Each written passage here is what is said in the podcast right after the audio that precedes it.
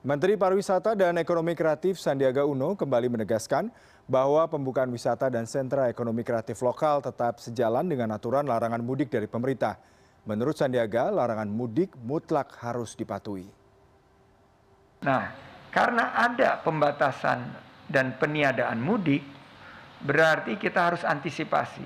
Yang kami lakukan oleh Kemenparekraf adalah memastikan wisata-wisata lokal siap